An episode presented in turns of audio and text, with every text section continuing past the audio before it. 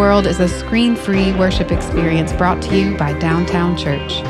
Downtown Church is a community of unfinished people based in Columbia, South Carolina. We believe in asking honest questions as we strive to follow Christ within our own communities, loving people wherever they find themselves on their faith journey. Thank you for being with us today.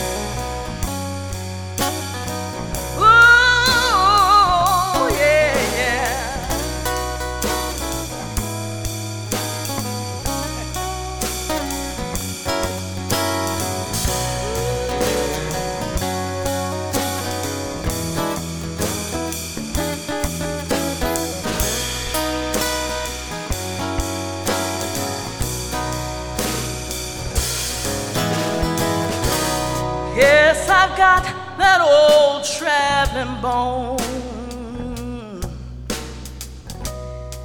Cause this feeling won't leave me alone. But I won't, won't be losing my way, no, no. Long as I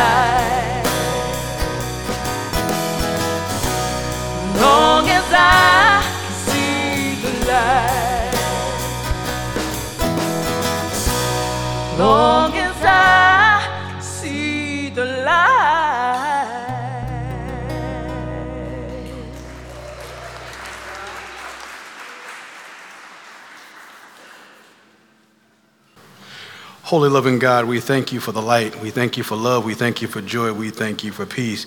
We thank you for the rain that nourishes the soil as your word nourishes our heart.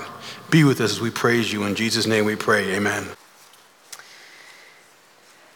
Before I read our scripture, it comes from Isaiah you know, sometimes we read the scripture and we bounce right into the sermon, and I'm not sure if you all know where in the holy book we're drawing from and what the people of God are going through at that time. So I just wanted to take a minute and give a little bit of context on our buddy, our prophet Isaiah.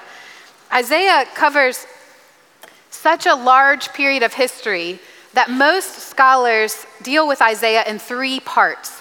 So there's first Isaiah, which is the first 39 chapters, and that deals with the before and after of the northern kingdom, Israel, um, being taken over by a neighboring nation, Assyria. And those years, that's like, just to give you context, 787 to, or 738 to 687 years before Christ. That's first Isaiah. Second Isaiah is chapter 40 through 55. That's talking about the years toward the end of their exile. And then third Isaiah, that's where we're going to read today.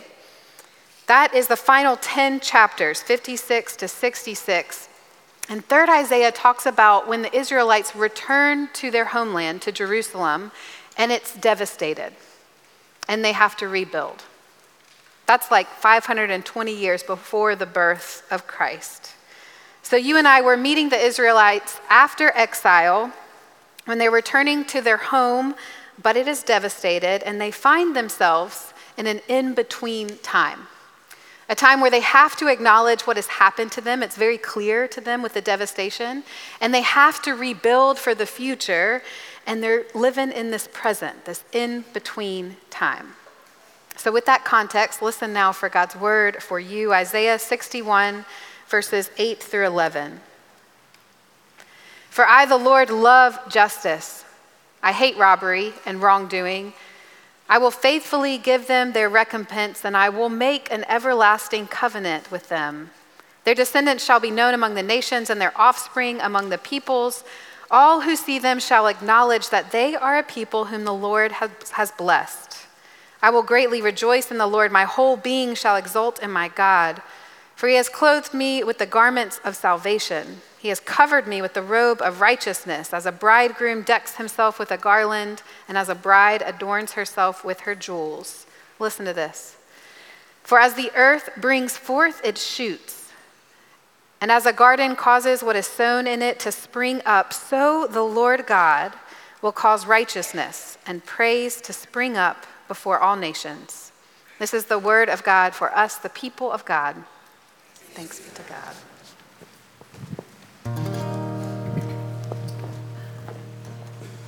Have faith in the good. Let your love shine through. I'm coming to. Let your love shine through. Have faith in the good. Go find your truth. Make your move. Let your love shine through. Have faith in the good. No, we won't lose. There's too much proof. We'll never lose. Have faith in the title of today's sermon is In Between Time. We're beginning the final week of Advent, the final week that we prepare ourselves for the coming Christ at Christmas, the final week that we as a church lean into this theme, the ampersand and the in between time. And this week at Downtown Church, to mark the in between time, we're doing something new. We are planting trees. And it began on Tuesday, this past Tuesday at 4 p.m., just as the sun was setting. A few of us met out back and we dug two holes and we planted two live oak trees. We named one Will and we named one Jane. You might be able to see them. That one's Jane, the one over there is Will. We named these trees because they were given in memory of two church members, two late downtown church members, Will Harbison and Jane Beach. Will was ordained here as an elder of downtown church. And during that short three year service, he died. He lost his battle with cancer, too young. And Jane was a beloved spouse of a church member, John Beach. Jane loved the outdoors. In fact, when we posted pictures of planting these trees, I got several text messages from people who knew and loved Jane and said, oh, that's the perfect tribute for her. It was their friends, Roy Laney and Leighton Lord, who came up with this idea. You see, they had been quietly growing these trees from acorns for the last four or five years behind one of their law practices. They're both full time lawyers and then just nurse trees on the side. And they approached us with this idea of planting them on downtown church's campus in memory of Will and Jane. Well, it's cool. You know how this happens where God is doing something with somebody over here and then simultaneously doing something with somebody else over here, and those visions just needed to align. Well, that happened because the moment at Craft and Draft that John Beach introduced me to these two characters, Roy and Leighton, I realized that we have a master plan for the landscaping on our campus. And you know what we needed out back? Two live oak trees. Like the landscape architect had already ter- determined that we needed two live oak trees that would grow and that would have lots of shade so that we wouldn't get sunburnt when we have outdoor worship. Y'all remember back in COVID days? They were already on the master plan, and here we were with an offer of two trees. And so we came up with a plan. A few of us met up on this past Tuesday, and during that time, I learned how to plant a tree. It was super fun. But like anything worth doing, it was a process. I learned that you have to make a phone call like 10 days in advance, 811, not 911, 811, to call before you dig, make sure that everybody can come out and mark the ground so you know what you might be tapping into. So we did that, and then we met up here and we dug out the holes. Then we took the young trees out of the pots, and you have to kind of loosen the, the dirt around the roots gently, and then you put them in the hole. And then you take a shovel and you shovel some dirt on top. And then this is my favorite part. I don't know if you do this every time you plant a tree, but they made me, they, they convinced me that this was normal. You had to stomp. It felt like a ritual. Like you had to stomp the, the dirt in they're probably just doing it so they can make fun of me. I was having a lot of fun. So they were trying to make sure that the tree was upright, and then I was really excited to stomp the dirt in. And then once you cover kind of the tree hole, then they talked about how you have to make a moat. I had no clue what they're talking about. Apparently, you have to add more dirt on top to create this, this ring, this circle around. If you like, think about a, um, a sandcastle you might build at the beach, you know, build a sandcastle, and then people still do this where you make a moat and you go get a bucket of water and then you have a moat around. So that's what we were doing for the tree. Built up a moat, and then when they brought the buckets of water, it made sense to me because then the water stayed at the, at the base of the tree. So it took us about 20 minutes to plant these two live oak trees out back, and then we said a prayer. Now, I'd never written a prayer for a tree before. That was a new task for me this week, but we wanted to pray for these trees because we wanted to acknowledge that what we're doing is holy work. Planting a tree is holy work because it acknowledges the past and it's stretching towards the future, and it's marking this in between time. In the prayer, we acknowledge that this land had a purpose before our feet gathered here. Out back under uh, this lawn, there were two massive tanks filled with oil. Some of you may remember when we took ownership of this property, we had to dig them out. I mean, I didn't get to dig them out. we paid professionals to come dig those tanks out of the ground. We remembered in our prayer that there were workers that came to this building where we sit now, Central Energy Facility. They came every day to make sure that the power stayed on for the state mental health hospital. We acknowledged our past and how it affects our present. It affects the soil that we're on, it affects us.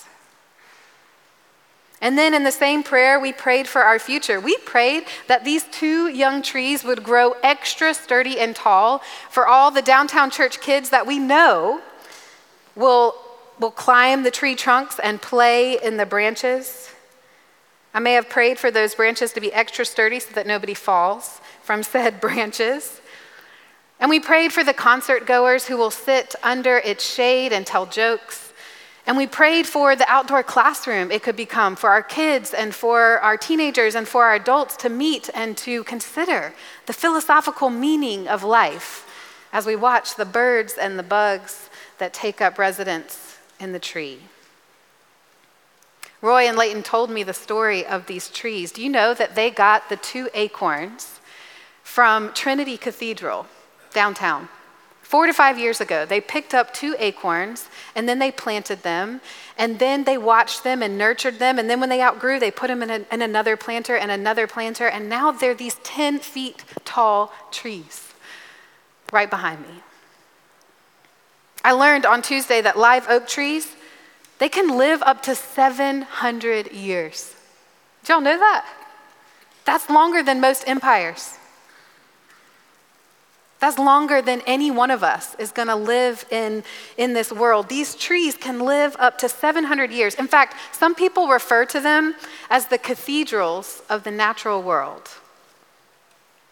As we marveled at the lifespan, I got to thinking about this shared rhythm that we have with these trees birth from seed, careful nurture, life and growth, death, and new life.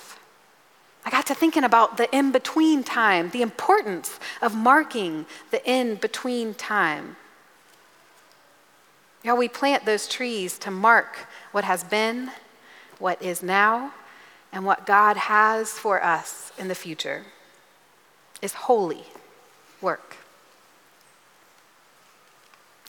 The Israelites, they had holy work too. When they returned to their land in Jerusalem, I can't fathom the pain they must have felt.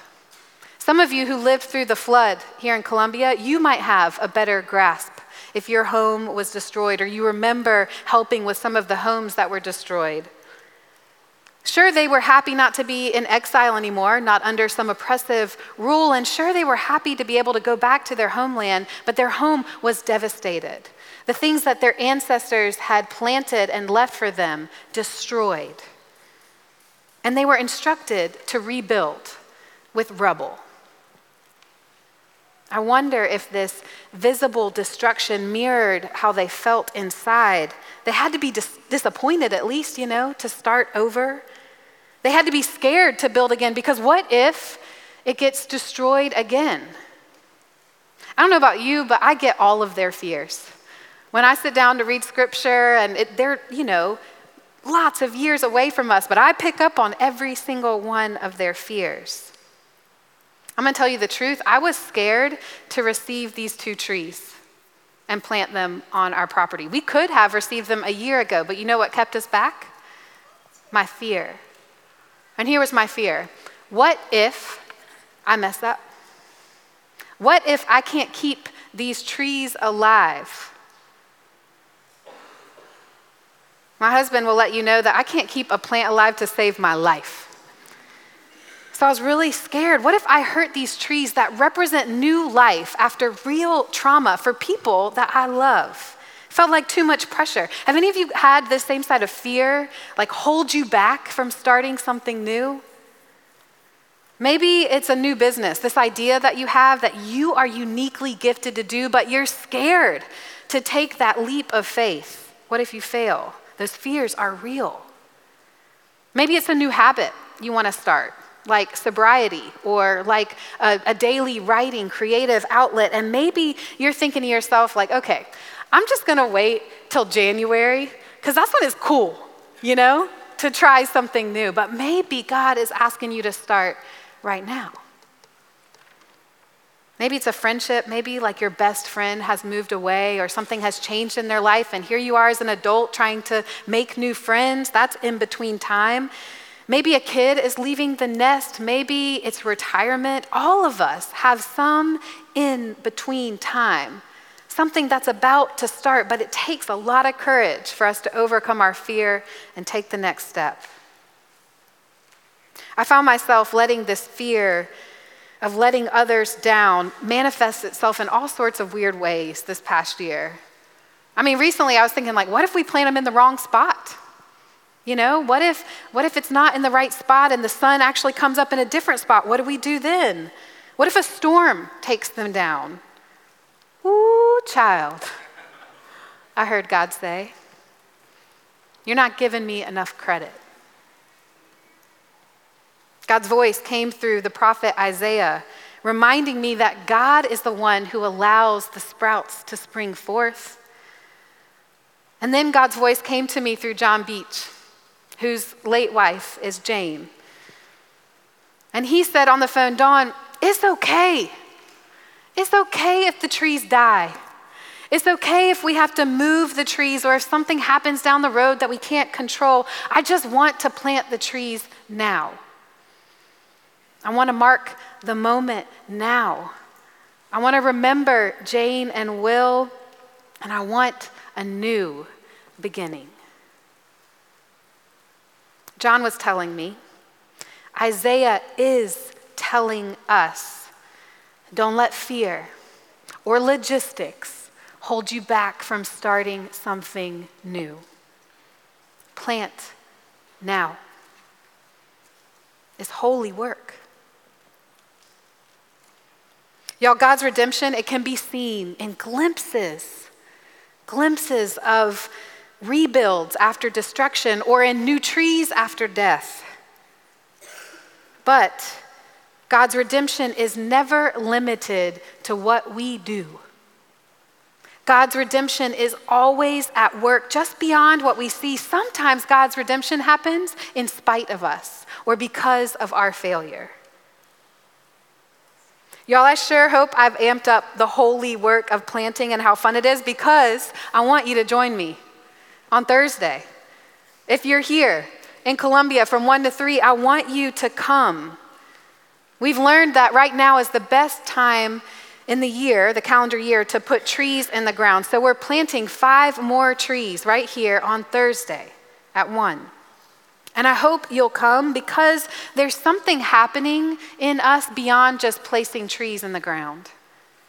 Downtown Church, God is birthing something new in us a new vision, a new impact for future generations, a new chapter in our life together as a church. And there is energy in this ground that predates us and that will be here far after each one of us is gone. An energy that we can tap into right now in this in between time. And this week, this time of Advent, it's not just a good time to plant trees, it's also an important time for us at Downtown Church to pay attention. Advent is the natural rhythm for us as a church to start something new. Downtown Church started, do you know when? The second Sunday of Advent. We moved into this building when? Advent. This week, we're planting trees. We're starting something new in Advent. And we're planting not just for us, we're part of a grander vision, a bigger plan, a renewal of Bull Street. And there needs to be an acknowledgement of our past and a marking of this move, moment and a dreaming for the future. Y'all might remember when Bull Street was taken off a few years ago, not a lot of people believed in it. And yet, downtown church, early adopters, we were among the first to be here. We didn't let fear hold us back. We claimed the entrepreneurial spirit of God, and together we started something new. And it was the same when downtown church got started. When Amos and some others had this idea, there were plenty of people who looked around Columbia and said, The last thing we need is another church. I mean, come on, there's one on every corner downtown. The last thing we need is a church. But I'm so glad that those first original downtown church worshipers didn't let up on their dream and they nurtured that seed and they planted because here we are, just over a few, 10 years later. And I don't know about you, but a bunch of us in this room would not be in church right now if it wasn't for downtown church, if it wasn't for those original worshipers not giving up on a few seeds. I don't know what will come in 20 years or 50 years or 700 years, but we're going to plant now for that time to come. And I don't know what fruit is going to spring forth from Will and Jane or the trees we plant on Thursday or out of each of you. I don't know, but God does. And for me, that's enough to get out of bed in the morning, to return thanks to God, to pick up a shovel and get to work. It's holy work, y'all. Amen.